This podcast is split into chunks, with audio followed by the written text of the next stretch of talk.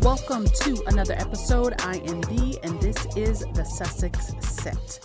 And like our faves, I hope you're doing well. I appreciate each of you for tuning in. And if this gets out on time, it is a Saturday night, at least where I am. So if you're able to listen live or listen when I first drop the episode, hope you're able to get your wine, get your popcorn like Olivia Pope. And girl, let's chat. Now, you know what I've been thinking about, and I've been thinking about this a lot lately. We might not even be ready for some of the things that Harry and Meghan are about to bestow on us. I mean, the greatness we're about to witness. Like, we know we want them to do well, and we know they are doing well, and we know that people banked on them failing, but they're absolutely refusing to do anything mediocre. Not that I'm surprised by that, but the fact that they do everything so well and every little thing they do garners attention and it trends and all the relevant places. It's nice to actually get a taste of the magnificence we're about to witness. And I know I'm, you know, hyping them up real, real good here. But seriously, I noticed that we're seeing the name Archewell more and more in relation to the events that they are doing. They're building their platform, they're creating their circle of influence, and they're rolling out their brand as a family right before our eyes. So I hope you guys are really paying attention and actually enjoying and appreciating what we're getting to see because it's going to be a work in progress, I'm sure, as anything is, especially when you're Harry and Meghan and there's a whole lot of people rooting for you to fail. So that's to say there's a lot of pressure, but seeing them do it so well and be able to handle it so well, I can't wait until they have their foot on the gas like I said, there's a lot of people paying attention, but I'm getting more and more excited every day. Their Royal Highnesses, the Duke and Duchess of Sussex and of Success. They're just getting started, and they both have a lot to say. And that's probably why everything they're doing is so authentic and it feels so rich because they do have a lot to say, and they're going to say it, titles or not. And speaking of titles, Okay. Because, you know, let's go ahead and transition. You feel, speaking of titles, some people, and you know who, they won't admit why they really want the titles taken away. They won't admit it, but basically, they think whiteness is a prerequisite. And that's point blank, period. Since they won't say it, I'll say it for them because now they're talking about you got to earn your titles. As far as I know, ain't nobody ever earned a title. The queen, the person that gave them the titles, didn't think they needed to do anything to earn them. And you can say what you want about the queen, but she's the only person who can take them away. That's why people are dropping her name in all of their complaints. And while I don't personally care about the titles, it's not my place to care about them. Those titles belong to two people and they can only be removed by one. So, dear hater, just because you don't want Harry and Meghan to be referred to as the Duke and Duchess of Sussex doesn't mean the Queen agrees. And we know you feel abandoned by Harry because in your head, he was your man and you're supposed to be the Duchess of Sussex, not the color girl. But if you think the Queen is going to take those titles away from her favorite grandson and his wife, you are smoking more crack than Kate Middleton's uncle. Period poo. So here's a little history lesson. Let me tell y'all a little something about the Duke of Sussex, the original title holder. Augustus Frederick was his name. Now, I ain't gonna sit here and pretend to know everything about him, all right? Because to be honest, I didn't know he existed until the royal wedding, right? But just like you, I first learned that he was an abolitionist. And that's cool, but that's not the most interesting thing about him. During his life, he married for love. And the powers that be, you want to know what they did? They delegitimized his marriage because they didn't like who he married. He married a woman by the name of Lady Augusta Murray. And in a secret ceremony in Rome, they became man and wife. Well, someone heard about it. They went to go get him. They brought him back to England. And then later, when both he and Lady Augusta Murray were in England, they got married again in secret. But since the terms of their marriage were considered outside of the Royal Marriages Act of 1772, their marriage was annulled, so that his two children, who were actually born in wedlock, they were deemed illegitimate, and his son couldn't inherit his title, and is why the title died with him when he died. That is until it was resurrected in 2018, when the Queen gave it to Harry, and then as well to Meghan as his wife. Now, this next point is a very important one, and it is that the Duke of Sussex has always been a highly coveted title. So coveted that all of the so called royal experts thought that the queen would give one of her sons the title. And when that didn't happen, then it supposedly guaranteed that she would give it to the future, future King William. Well, that didn't happen either. Because, see, the Duke of Sussex is a very popular figure historically. And in his time, he was seen as a man of the people. Not just in hindsight, but during his lifetime, he was seen as a prince of the people. The people's prince, if you want to say it. A prince of people's hearts. He related to people. He was the favorite uncle to the queen's favorite queen, who was Queen Victoria. And so it actually makes sense that she gave the title to her favorite grandson. And it's very well known that that is Harry. And the cherry on top is that Harry's wife is a descendant of slaves, and the original Duke of Sussex was an abolitionist. And in his time, he was such a man of the people that he didn't even want a state funeral. And he wanted his final resting place to be among the people in a cemetery founded as a cemetery for all souls, which happens to be Kensal Green Cemetery, right in London. So essentially saying, don't put my body behind palace walls, but when I die, place me among the people because in my life, I never saw myself as better than the average man. And so when you think about it, it's actually fitting that when Harry meets people, he tells them, just call me Harry. Now, I'm not saying that he's the first royal to ever do that, but of course, people are going to naturally address him by the Duke of Sussex. But he is very clear just call me Harry. In fact, call me Big H if you want to. You love to see it. And the people that he served with when he was in war, the men were very vocal about the fact that they couldn't believe that he wanted to just be called Harry or that they expected him to want to have special treatment. He says, "No, I'm I'm literally like one of y'all. Like we out here on the front lines. I'm your comrade. That's it." And Harry has lived his life that way. It's not something he just came up with in the last 2 years. And Her Royal Highness Meghan, the Duchess of Sussex, the first to hold the title, she also says, just call me Meghan. And I know this is hard for some of the girls to hear, but they are truly the prince and princess of the people. If we can apply this to modern times, people relate to them. And the queen had the foresight to see that between her son's heirs, only one of them could wear that title well. And it was Harry, the people's prince. He was called that before he met Meghan and before he had the title. So if y'all think Elizabeth II is going to take away this title just because you want her to, just because you don't want him to have it, because it outshines your faves, just because you don't like that a woman of color holds the title as well, then you clearly have not been paying attention. All you're doing is wasting your breath because what if I told you the title was always going to belong to Harry and whoever he chose to marry?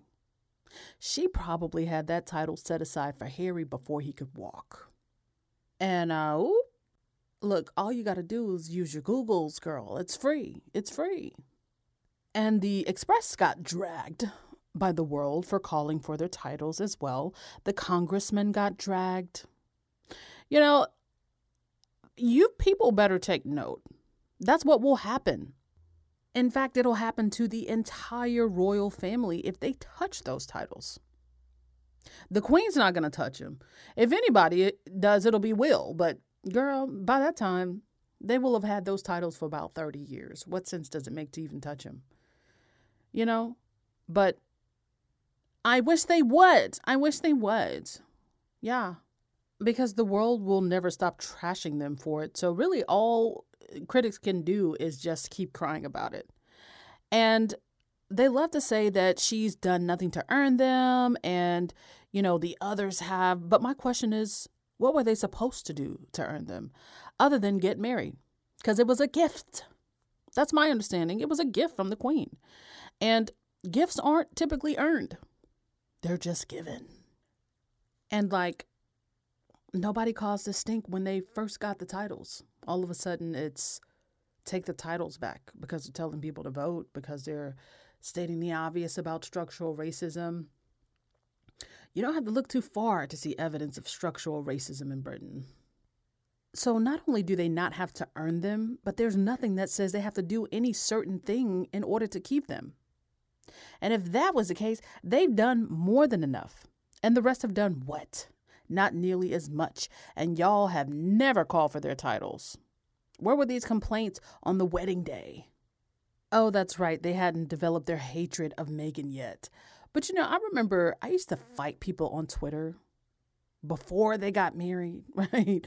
Like, because I saw the birth of the cesspool that is now the Power Derangers people hating on Meghan, knowing nothing about her, and always saying things like, well, you know, I just don't like her. You know what? There's just something about her. You know, I can't really put my finger on it, but you know, it just doesn't feel right. Just say it's her skin color and go. Please. They did the same thing to Barack Obama and Michelle Obama. Michelle, especially. But guess what? Karma always wins, and time always tells a story because for like the 11th year in a row, Michelle Obama and Barack Obama are consistently voted the most admired man and woman in America. Maybe the world, I don't know, but definitely in America. Like consecutively. There hasn't even been one year where they haven't been that for like the last 11 years. Michelle Obama had the best selling book when her book dropped. Barack Obama's probably going to have the best selling book when his book drops. And the same people that led the charge against them, at least politically, oh, they're fighting for their lives in reelection right now. Time will always tell the full story. That's why I'm not worried. But yeah, Meghan didn't have whiteness as a prerequisite, and they'll never admit that is the reason why they want the titles because that would be admitting the truth behind their hatred, but we all know why. But guess what else, girls? That's a conversation that will never catch on in America because we don't care about titles in the first place. And even if they relinquished them, absolutely nothing would change. Nothing. And thanks to Pedal Weeks on Twitter, we've since learned that the person who wrote the story for Daily Mail, of course, about the congressman who wrote the letter about Harry and Meghan and the Queen needing to take back their titles, well, you know, the author of the story and the author of the letter turns out they're friends from college. And the Daily Mail ran the story five minutes before he even posted the tweets. So this congressman, I don't even know his name, he was a pawn and he's made himself look stupid. Like, dude, you're up for reelection. Don't you have other concerns right now? Like, you know, the concerns of your constituents and like not what the queen is doing? And this is why I believe he was paid. Because again, look who's involved the Daily Mail. And do you guys remember the chick that asked Donald Trump about uh, Harry and Meghan recently, where Trump said, Oh, I wish him luck. He's going to need it. Well, she also worked for the Daily Mail. And so it should become very clear that the Daily Mail really does have it out for Meghan. And they continue to target her, either so she'll drop the suit, or just for fun and for clicks, or both. Probably both. But what I love is how unfazed she is. The tricks these right wing turds are up to, but it also shows how simple minded the president is and how low the bar is set for him. That the Daily Mail could ask him a question about someone who he should even be considering at this point, whether it's Prince Harry or Meghan Markle. But see, the Daily Mail is always plotting because they know that Donald Trump will take the bait. There's no way Obama could be president at a podium and somebody asked him that, no matter who they work for. But Donald Trump is the ringleader of this circus, and so they got him. And what happened? Meghan's name was trending instantly in England and over here. But again, it only makes her legend grow. More people who don't really even pay attention to the Sussexes will keep hearing about them and say, well, let me take a closer look. And the vast majority of those people, they love what they find and they become fans. Sussex Squad becomes bigger and more powerful as well. So I say keep calling for the titles because as long as people are scrutinizing what the Sussexes are doing with their titles, they'll look at the others and they'll try to see what they're doing with their titles too. And then they'll make a judgment of who's really earned their titles and who hasn't. Not that they even have to be earned in the first place. And I have a theory. They really don't want Meghan to have that title because Harry's always going to be a prince. They don't want Meghan to have the title because as long as she is a duchess, she is directly compared to Floptina Aguilera, especially with Meghan only getting more popular since leaving England. And this is where the entitlement comes in. The other Duke and Duchess that is in the same age group.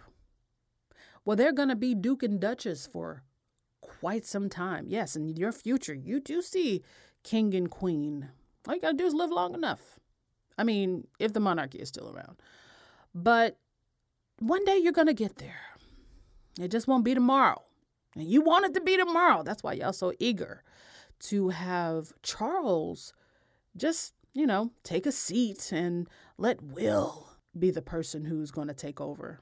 I told you they are so eager to see Harry and Meghan bow to Will and Kate that they just want to set Charles aside altogether. And you don't get to just set Charles aside because really that defeats the whole purpose of a monarchy. The whole point of a monarchy is that you don't get to choose. It's who's next in line. And it appears that Charles is next. I know a lot of y'all was praying. I mean, not to be insensitive, because it's no joking matter.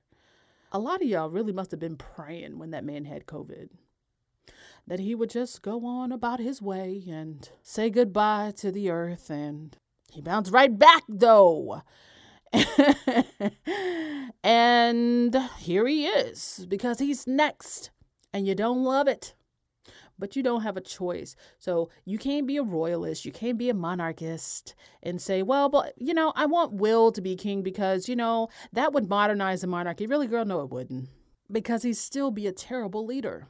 And so, therefore, for the rest of Elizabeth's life and for the rest of Charles's life, Will and Kate will be just a duke and a duchess. See, the sad part about it is really both couples should be able to do exactly what they want to do without being compared. But the haters wanted to make it a competition, so it's on.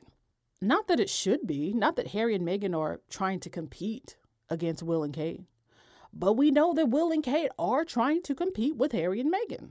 And now that they know they are losing this competition that they've created in their heads, and I'm not talking about Will and Kate, I'm talking about their fans, the royalists, the monarchists. Now that you're losing, you want to take your ball and you want to go home. You want to take the titles. Because right now, Meghan doesn't bow to anybody except the queen. But when you remove the title and she goes back as Princess Henry, people don't curtsy to her and she will always have to curtsy to Kate. That's what they want. Please do see it. They want her to be reminded at every turn that they think she's below them. Please peep game. And as for the Duke and Duchess of Cambridge, all they did when Harry and Meghan was there was hide behind their work and hide behind their bullies. And with Meghan and Harry being an ocean and a continent away, with their own media, American mainstream media, which is far more influential than British media, there's no one to hide behind. Your work now has to stand for itself. And so you release a TED talk, and Harry does a time talk, and the numbers will speak for themselves, and they will speak loudly. Not that they should always be compared, because I'm not saying that at all. I know I do a lot of comparing, but that's just really so I can be shady, because hello. Uh, but I'm aware that bringing up the others is not always in service to my faves. I know that. But one thing the haters are going to know is this y'all were working overtime to position Harry and Meghan as the losers of the royal family after all their hard work and after all that bullying. And it was never a competition in the first place, and it's still not. But from the very beginning, people made the Sussexes to be the baddies, and the other ones were the goodies. And they were forceful with it too. The Sussexes were the ones doing it all wrong, while the others were never setting a foot wrong. Well, now that you got them out like you wanted, and now that sis went back to where she came from, took her man with her, what y'all don't get to do is look away now that they're winning. And we know y'all not gonna look away anyway. But we're gonna look at those all important numbers.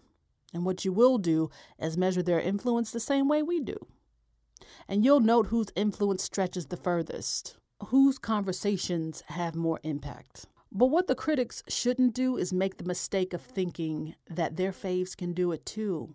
They can try, but just because Harry and Meghan make it look easy doesn't mean that it's actually easy or that the people will respond in the same way. But we see that they're trying to do just that, calling William the people's prince now and trying to make it stick. That really made me cringe, not gonna lie. And it made me feel sorry for the taxpayers that they fund the royal family because yikes. Yikes. Like, was he ever called the People's Prince before, like last week? Ever? And you know what? I think it's good that they're working, or at least pretending to work hard, at least to be more visible for the people that own them, the taxpayers, because that is their literal job to pretend to care, to pretend to work. And maybe that's the power of Harry and Meghan, too, because not only did their stint in the royal family show the girls what real work looks like, but their stride after they left the royal family makes the others desperate to compete because the Sussexes still overshadow them and their work still overshadows theirs. They're trying to become the Sussexes. They're trying to come out from under that long shadow cast by Harry and Meghan. And hey, Maybe their efforts will produce a net positive for everybody else in the royal family. Maybe they'll develop a personality and a true brand that isn't attempting to copy Harry and Meghan, but one that England can actually be proud of because God knows they're paying for it. And as it stands now, they should be requesting a refund just like they did for Harry and Meghan. Because y'all are actually paying people to walk around and act like they think y'all are all the same when truthfully, they wouldn't spit on you to save your life if you were on fire. And I'm just giddy over the fact that Harry and Meghan's influence grows, and almost by default, the royal family's influence weakens. Harry and Meghan, they aren't even full throttle yet, and that's why they keep begging Harry to come back. Because they need him, they need that energy. And they have needed him all along. And they didn't think he had the guts to leave. And now he's living and thriving in LA.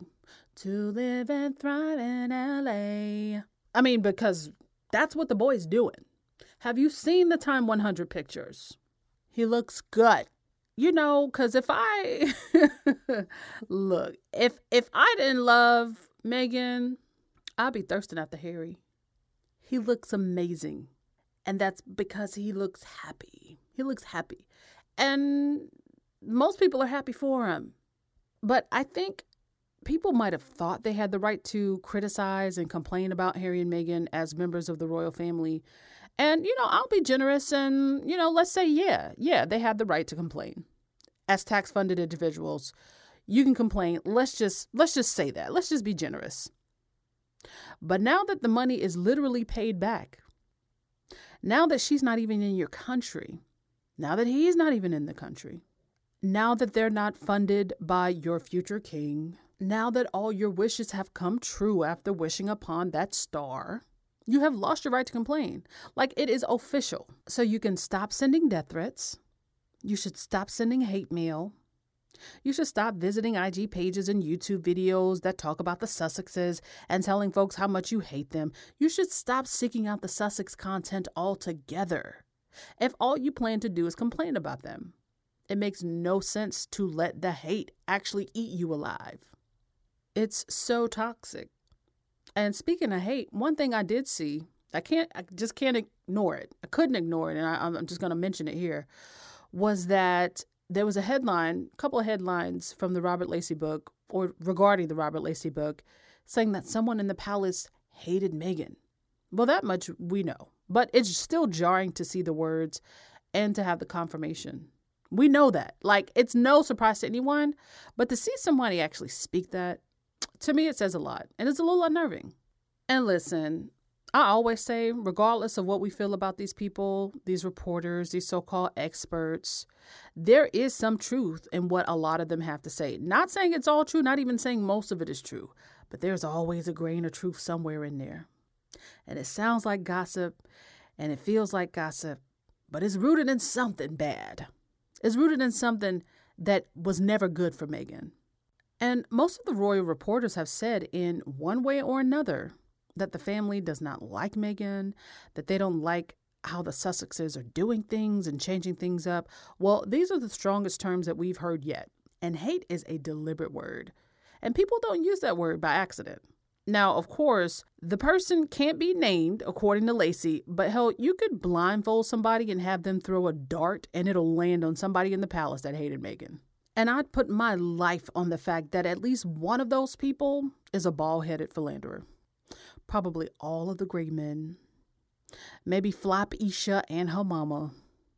Really, it doesn't matter who, because whoever it was, they got what they wanted. They may not realize the joke's on them, but they got what they wished for. But know this it's all for Meghan's good that she got out of there, because if someone hates you, they'll hurt you. And Harry knows that. I will always, I will always protect my family, and now I have a family to protect. Um, so everything that, everything that she went through and what happened to her is incredibly raw every single day, and that's not me being paranoid. That's just me not wanting a repeat of, of the past. Um, and if anybody else knew what I knew, be it, be it a father, be it a husband, be it anyone, you do you'd probably do be doing exactly what I what, what I'm doing as well. But it's why I was so relieved when they got their own security. And not to be a conspiracy theorist because I'm not that at all, but I was relieved. And when they go back to England, whenever that happens to be, they will have their own security detail. And it's not for me to trust or not trust the royal family, but just know that I don't.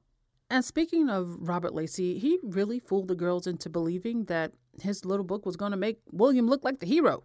Well, it turns out he made the good sis look like the petulant child he is. But not only that, but much of the good, positive aspects of his reputation came at Harry's expense. It's what I mentioned in the last episode. They used him, they had him do the heavy lifting while they sat in the background doing nothing but laughing at the boy taking all of his ideas, passing them off as their own. Well, joke's on you, boo, because you can't hide behind Harry anymore. And when you fail, as you appear to be doing, you can only blame yourself. That's one thing you can do. But the other thing you can do is watch all these wins pile up. And they're racking them up quite quickly. Harry and Meghan have done more in a couple of years than some of these royals have done for their whole careers, like literally whole careers at least their peers. And they're continuing to do all the things. Starting with the podcast, Teenager Therapy, how great was that? And I swear, that podcast was like warm milk. I don't even drink warm milk, but something about it, you know, probably around Christmas time or, you know, in autumn, it just feels like it's so, it's just what the soul needs, you know? And I feel like that's what that podcast was. And congrats to the host of that podcast because in just a few days, that video, which was really an audio, became their first video to have more than a million views. And I think before that, they were averaging like three or 4,000 video views per video. And they got 1 million views on the video with Harry and Meghan. But don't get it twisted though, because they still get 100,000 downloads for every podcast across all podcast platforms. So they're eating. and they should be eating. That's that's incredible because it's an incredible podcast. Uh, but I'm sure their YouTube channel is going to get more traction because people tend to listen on whatever is their preferred platform. And YouTube is the preferred platform for a lot of people. But they get a lot of downloads. and people are listening. Don't forget, Harry and Meghan first heard about them after a profile of the podcast, I believe, in New York Times Magazine. And I told y'all the haters wouldn't be able to help themselves because one of the hosts, and you've I'm sure you've heard this by now, but one of the hosts took to Twitter and said, Not people hating on Harry and Meghan in our comments. Here's the link to get you some help because you need some mental health coaching. Use this link, one of our sponsors. I'm trying to help you because you're crazy. And I did see a lot of people saying, well, you know, just ignore it. You know, that's what they do. And that was probably the best thing to do. But remember, these are teenagers, and social media is actually their territory, like natively. You know, they have never lived in a time where the internet was not a thing. And on top of that, they host a successful podcast and they're in high school. And I would have been surprised if they actually didn't say anything or even make mention of it. But imagine being a middle aged minivan driving Meemaw, fixing your mouth to come at a group of teenagers who probably make more money than you do. Truthfully, it's sad, you know, but I definitely don't want the goodness of this podcast appearance to get lost in the sauce, you know. But uh, what I loved about the conversation was how honest and authentic it was. And whenever we look back on it or whenever they look back on it, it'll be like a time capsule, you know, because we're in a quarantine. This is such a unique time. And, you know, in the pictures, they all wore masks, and much of the conversation was about how mental health is impacted and how the pandemic is presenting all of these new challenges to mental health. They're spending their senior year in quarantine, for God's sake. So, talking about social isolation at a time when you're really supposed to be very, very social and the impacts that that's having. And Meghan also shared with us the extent to which she felt socially isolated and how social media can outright drain people and drown them in toxicity. And she also mentioned how, like, she was actually the most trolled person in 2019 on the internet while pregnant and while on maternity leave. And we all saw that. But again, numbers don't lie. And I'm sure the data backs that up. Even in her legal documents, she says hundreds of thousands of articles were written about her. And that fact alone, just knowing that she was really the most trolled person on the internet in 2019, that makes my blood boil for her. And honestly, I can't even think about it too long because I could do a whole podcast on that one topic. But she spoke about how she was targeted and how it was barely survivable. Oh my God, it just, it's so gut wrenching to even hear that phrase because how many people would not have survived that? We saw what happened with Caroline Flack. And Meghan has since said in a another interview that she didn't read the comments or, you know, run the Sussex Royal page, but we saw how she was trolled and targeted even on her own page by some of these same people. And I love that Harry chimed in and said, Well, you know, a lot of you fools are projecting. Y'all are hurting, and you need to go outside and get some fresh air. Get off the internet. But the larger point being that what we are consuming is affecting us. And as Meghan mentioned in her second Fortune interview, it's affecting us in the same way that a substance might affect a person who's addicted to it. And when you're consuming something that's toxic, it corrodes your insides. And we're really talking about your mind here. And to be honest, it is helpful to step away. And if you can't do that, or if you won't do that, surround yourself with positive voices, not toxicity. And they also spoke about the importance of keeping your mind calm and checking in with others, but also checking in with yourself. Harry said he meditates regularly. Love that.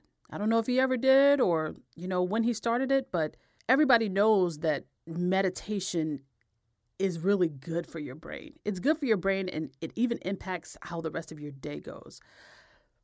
I'm going to get serious about it. I think I've been saying that to myself for like the last five years. I've been saying that. like I've literally been saying that.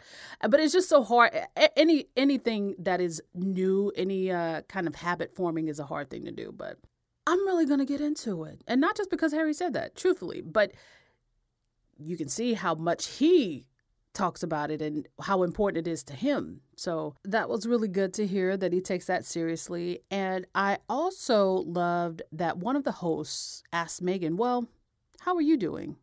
And she ended up speaking about the last time that she was asked that publicly, which was the Africa documentary when they were in the uh, Southern Africa tour. And how as a mom she was breastfeeding on the trip and she was exhausted and in between engagements having to breastfeed Archie. And when she was asked that question she answered honestly and that she hadn't been asked how she was by a lot of people which at the time was a response that was heard around the world and honestly, it was the first time a lot of people got a glimpse of something that may be amiss in England with regard to Meghan being the Duchess of Sussex. And I was glad that she shed a little bit more light on that and what she was feeling at the time.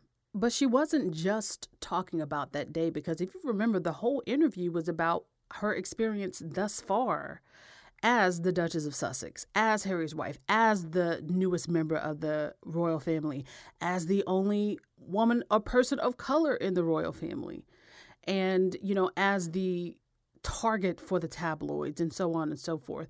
Through that whole ordeal, she spoke honestly about the fact that not a lot of people had asked her if she was okay. So I love that she mentioned that, you know, but I also love the fact that they talked about the importance of allowing oneself to be vulnerable. And in fact, that there is power in vulnerability, rather, I should say, strength in vulnerability.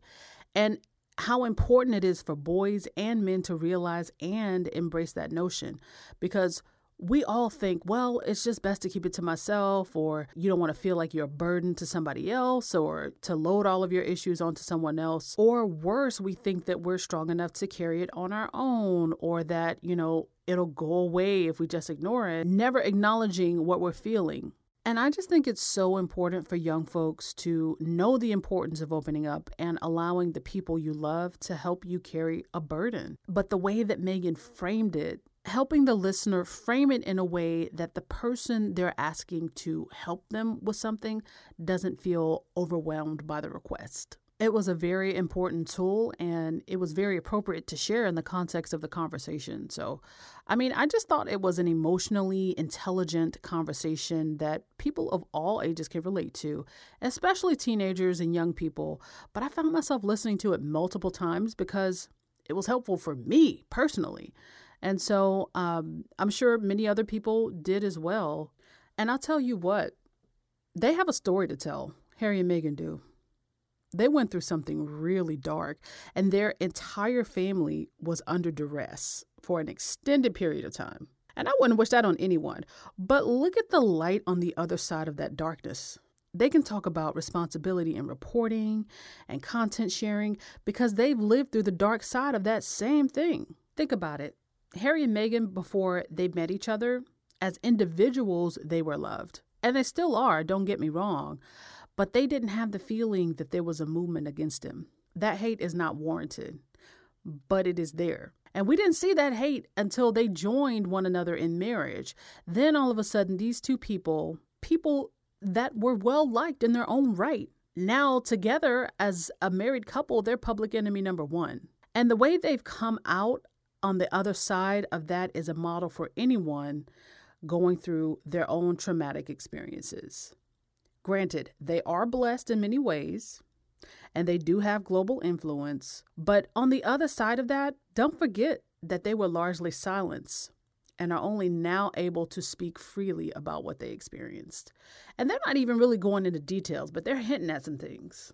And while people are still criticizing everything they do, everything they say, they don't have to play by anybody's rules but their own. And it goes to show that there's always a lesson to be gained from your bad times if you just hang around long enough and keep moving forward.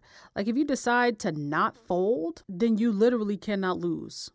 And when Meghan put that video out of this little light of mine, I'm going to let it shine for their wedding anniversary, in hindsight, it makes me love her more because whether she meant it or not, she sent a message. Try as you might, but this light I have, it doesn't extinguish, and it may be hard now, and it may even take me some time, but you just wait. Because this flame is going to be a raging inferno, and I'm going to burn all your hatred to the ground. And the only thing you're going to be able to do is watch. Honestly, well done to all of them. What a great conversation about mental health on World Mental Health Day.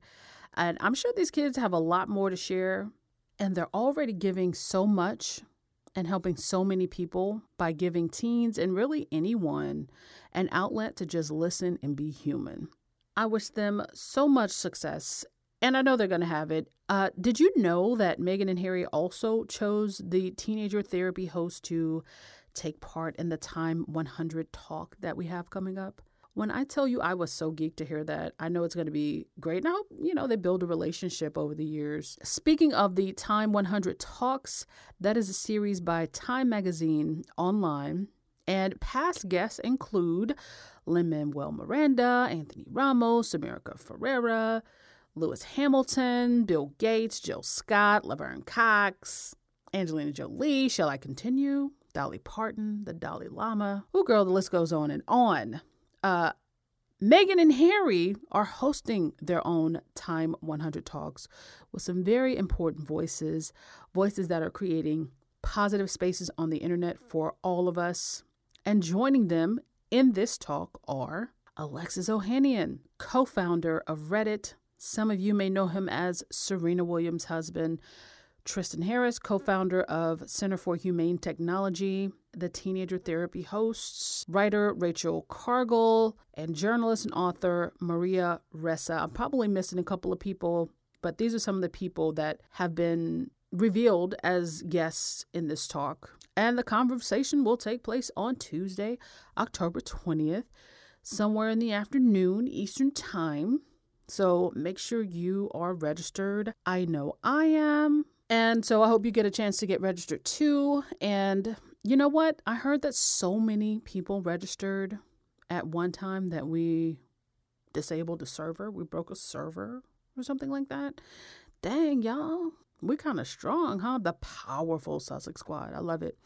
Uh, now, the Time 100 is a list that Harry and Meghan are constantly on regularly, year after year. Time also does the Person of the Year, and I believe Meghan was like a finalist for two years in a row. Now they're working with the platform to have a conversation that is so relevant in our time when we have so many people online ingesting social media, putting micro content out there, and having the ability to influence narratives in positive and in negative ways. So they've been consistent in their concern of the health of the digital space and the responsibility that platforms have, as well as the responsibility that we all have with our platforms. It isn't something that they just decided to jump on the bandwagon for. They're talking about it, yes, but they've been living it and they're using their influence to convince young people to be more responsible netizens too. What is a netizen? It's an internet citizen a person who uses the internet. That's literally all it is. But if you can hear my voice, if you own a Twitter or an Instagram handle, you are a netizen. So please make sure you tune in. That is on Tuesday, October 20th. And based on past convos of the Time 100 talks, I'm expecting this one to be at least an hour long, which has me so excited. Just the thought of it. So uh, make sure you tune in. And tweet all about it. Oh, and did you guys hear? Uh, Harry Meghan's secret admirers are still trying to convince the folks that they are. Let me check my notes here. That they're irrelevant. When are they going to learn that that dog just doesn't bite? That dog's just a little puppy dog. He just wants pats on the head and, and for you to rub his belly every once in a while. That's it. He's not going to bite. It's not going to catch on you know, uh, saying about their regular virtual appearances of late, quote, it's not coming across well and they're fast becoming a bit irrelevant, especially when you're seeing the Cambridges and Prince Charles speaking about massive global issues like this. You know, the Earthshot Prize and whatever Charles has going on that he's been having going on for like the last 40 or 50 years. By the way, the girls are kind of heated with Will for talking about climate change because I think the girls think it's a hoax or something like that. People on the right don't tend to believe or, or want people to speak out about climate change, they come across as liberals, et cetera, et cetera. But again, they're trying to compete. I mean, you can't care about climate if a whole like 747 was flown empty on your behalf so you can do a photo op with your kids on the tarmac and things like that. But uh, yeah, Harry and Meghan flew private, blah, blah, blah, blah, blah, sure. But again, they're not your concern anymore. But see, this is what I mean when I say I agree. It's not a competition, but the publications that tend to want to use Harry and Meghan to promote the other royals by putting Harry and Meghan down, they seem to want to make it a competition. But in doing so, they don't realize that they're not embarrassing Harry and Meghan. We already know you don't like them. We already know you're trying to get other people to dislike them. But what they're doing is they're embarrassing the futures and the future futures. How many times have Harry and Meghan gone irrelevant? Apparently, Meghan was irrelevant before the marriage. Then, let's see, she was supposed to go irrelevant a few months after she got married. Then it was okay, so after the Oceania tour, she's going to be irrelevant. Okay, well, that's after the birth. After she gives birth and then she goes to maternity leave, then, okay, then she's going to be irrelevant and then they're just going to fade away into the country and raise their kid. Then it was after the news that Charles wanted to slim down monarchy because, of course, they'll be irrelevant because they're not in the, the slim down monarchy. Then it was, okay, well, after they go back to America, they won't even be over here. So it's obscurity and irrelevance for you, Meghan and Harry. And now they've become irrelevant again. Listen, beloved, Next month, it's going to be a full year that they've been out of the country. Around Thanksgiving, in fact. Remember, remember that six week break that turned into the real exit? January was just the announcement. And how many times are they going to recycle this headline? Like, it must be a very popular headline for these tabloids because it seems to be their favorite. And how can they become irrelevant when they're always being talked about by these same tabloids? See, because people who are irrelevant don't usually get talked about. But Meghan has a full fledged tab devoted to her on their website. And you'd think they give that honor to Will and Kate. The ones they said were doing the important work. But what you're really mad about, and I know you'll never admit it, but you're mad about the fact that Meghan refuses to crawl into that hole you wanted her to crawl into. And you hate the fact that she didn't let you change how she saw herself. And you hate that the world media remains interested in what she has to say. And she has an even more influential media promoting her work and not tearing her down. England loves to act as if the world beyond their shores simply does not exist. Well, the fact that you see Meghan all over the internet and all over your television every time she does an interview, it reminds you of a few things. It reminds you of what you lost. It reminds you of the duds that you still have left behind. And she continues to remind you that you bet against the wrong one. And y'all don't really want to compare numbers, do you? Because let me be petty. On the same day that the teenager podcast YouTube video dropped, William also dropped the video about his big project, the Earth Prize, Earth Shot Prize, girl, whatever. The idea he stole from the other environmental prize that existed for literal years before his did. Anyway, he convinced TED to let him do a talk let him make a video where he is pretending to care about the environment. And as he sits next to his little tree, he's reading his monologue because he's an actor. Well, anyway, his video and the audio for teenager therapy were released on YouTube on the same day. Well, as it stands, at the time of this recording, Williams' video, video, has 96,000 views. And that's not bad by any standards, you know. Um, it's pretty good. You know, it's almost 100K. But as I mentioned before, the teenage therapy audio, not even video, currently has 1.3 million views, and they both say the videos were released six days ago. Same day, same format, same platform, same global audience. Don't do it to yourselves. You're trying to convince yourself of something that not even you believe. Y'all can't sell a single story about the other royals without mentioning Harry and Meghan's name first. And yes, I know it annoys some that I even mention it at all, but I find it hilarious just because of how delusional it all is, and it's obsessive even.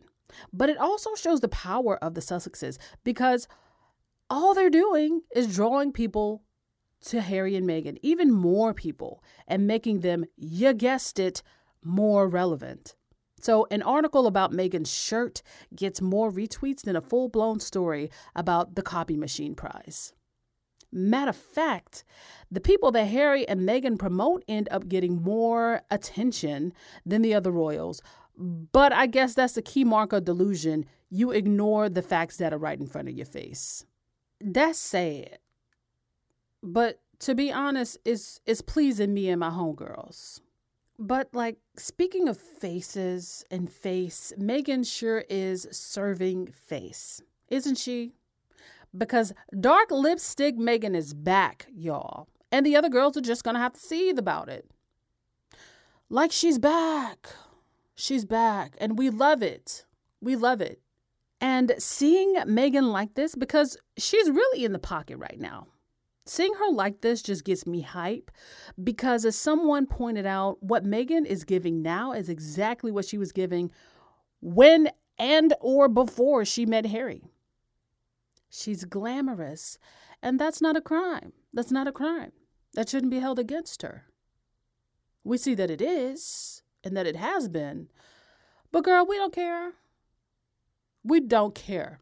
Dark lipstick Meghan is back and we love it. So she tried it the royal way, wearing her hair down all the time or most times. And when she did that, they said that she was wearing hair extensions.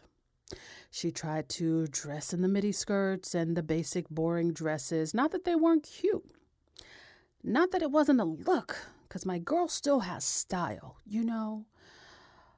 But when she did that, they complained about her style and they said that, you know, the price tag on her clothes were just too high. And, you know, don't get me wrong, I live for a royal styled Meghan. She has some major style moments in that particular context, but no thanks. Because when you look back, knowing what we know now, you can see that she was stifled to a degree. Call it protocol, call it whatever, but no thanks. And remember when Meghan showed up to the British Fashion Awards and she basically broke the internet? The one shoulder velvet dress, slick back hair, and the black nail polish. They called her vulgar. Like, how stupid was that? They called her vulgar. A pregnant woman vulgar even though there are countless examples of other royal women dressing similarly. The way they treated that woman, least of all for her fashion choices, is unreal. She played by their rules and she was still disrespected. So I say, for the free Duchess, get your fashion on, girl. Go ham, even. Go ham. Do all the things you want to do because we are in the sane world and we love to see you shine. And I gotta say, my favorite quarantine look so far has been the Gloria Steinem interview with the pinstripe pants and the hat and, you know, just the plain white tee. But I also love the Malala interview look. Meghan has always had a very simple, classic style, but she's also gone on the record to say that one of her style inspirations is Carolyn Bessette Kennedy. And really, when you look at Carolyn Bessette Kennedy's pictures, street style, all of that, you can kind of see that. And for those of you who don't know, Carolyn Bessette was the wife of JFK Jr., and she was known for her very demure but always chic style. She was in her own right a fashion icon during her time, and she had more of a timeless style. Carolyn Bessette worked in the fashion industry, so she could definitely do it better than most, but her style was anything but pretentious. So I think Meghan is on to something when you really look at it because one of the things that make women that we see as fashionable through time or through the years, they've always been able to get a look that when you look back on it, even decades later, it still looks like it could be in fashion. Or some version of it is already in fashion or never has gone out of style. And I think Meghan's style also makes her very approachable. So it's what makes her so popular. It's why things sell out so quickly. Her fashion choices are always like on point uh, to me.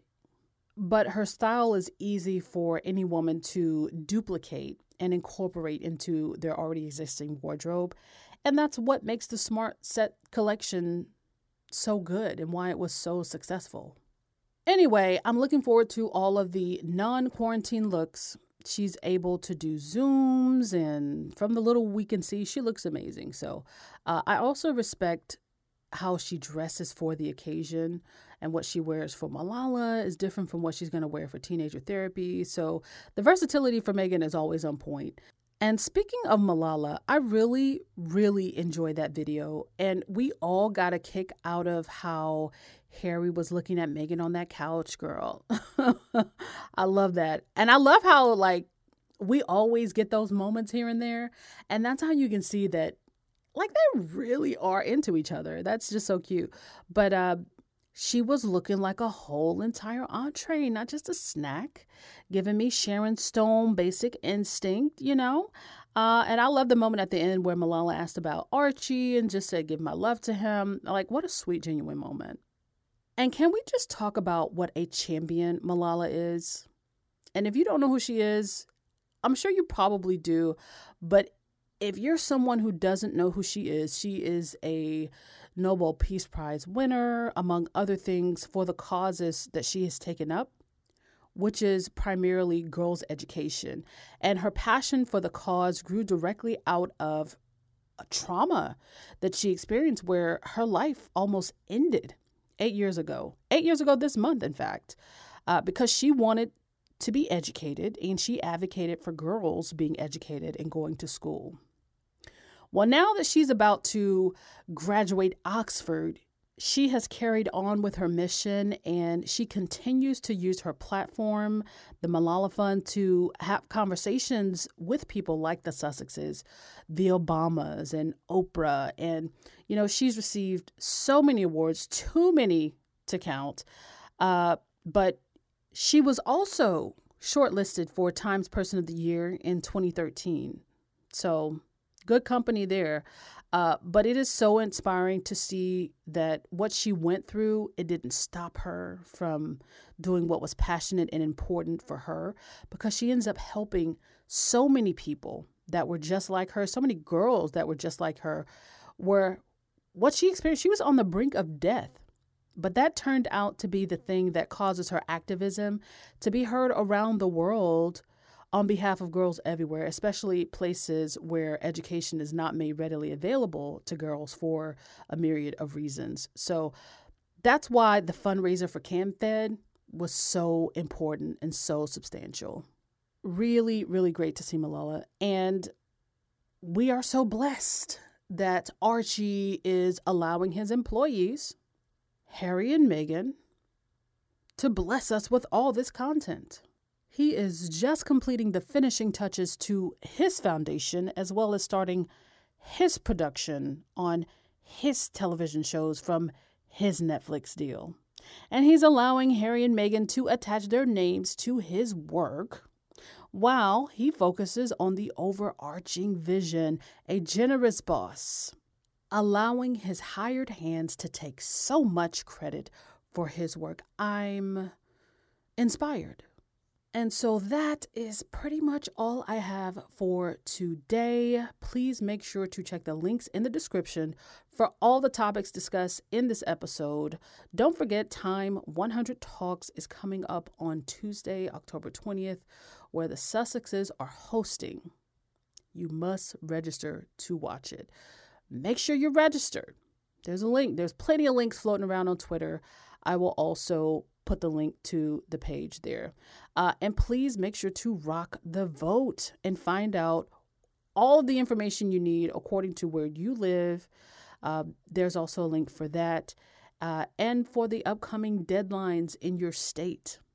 And as many of you heard, early voting is happening now. So, um, and in places where it's not happening, it's about to. So, make sure y'all are paying attention to your your particular areas. I know you are. I know you are. That's just the type of people you are. Um, but it's coming up, so please don't wait until election day to vote. That is the best way to get your vote stolen. And uh, yeah, my ancestors didn't sacrifice for me to play around with my vote, you know, because with all the tricks that folks are coming up with, that's just a risk I don't think you should take. I know I'm not taking it, so please vote early. Make sure to find me on IG at Sussex Set. You can find me on Twitter. Somewhere over the rainbow.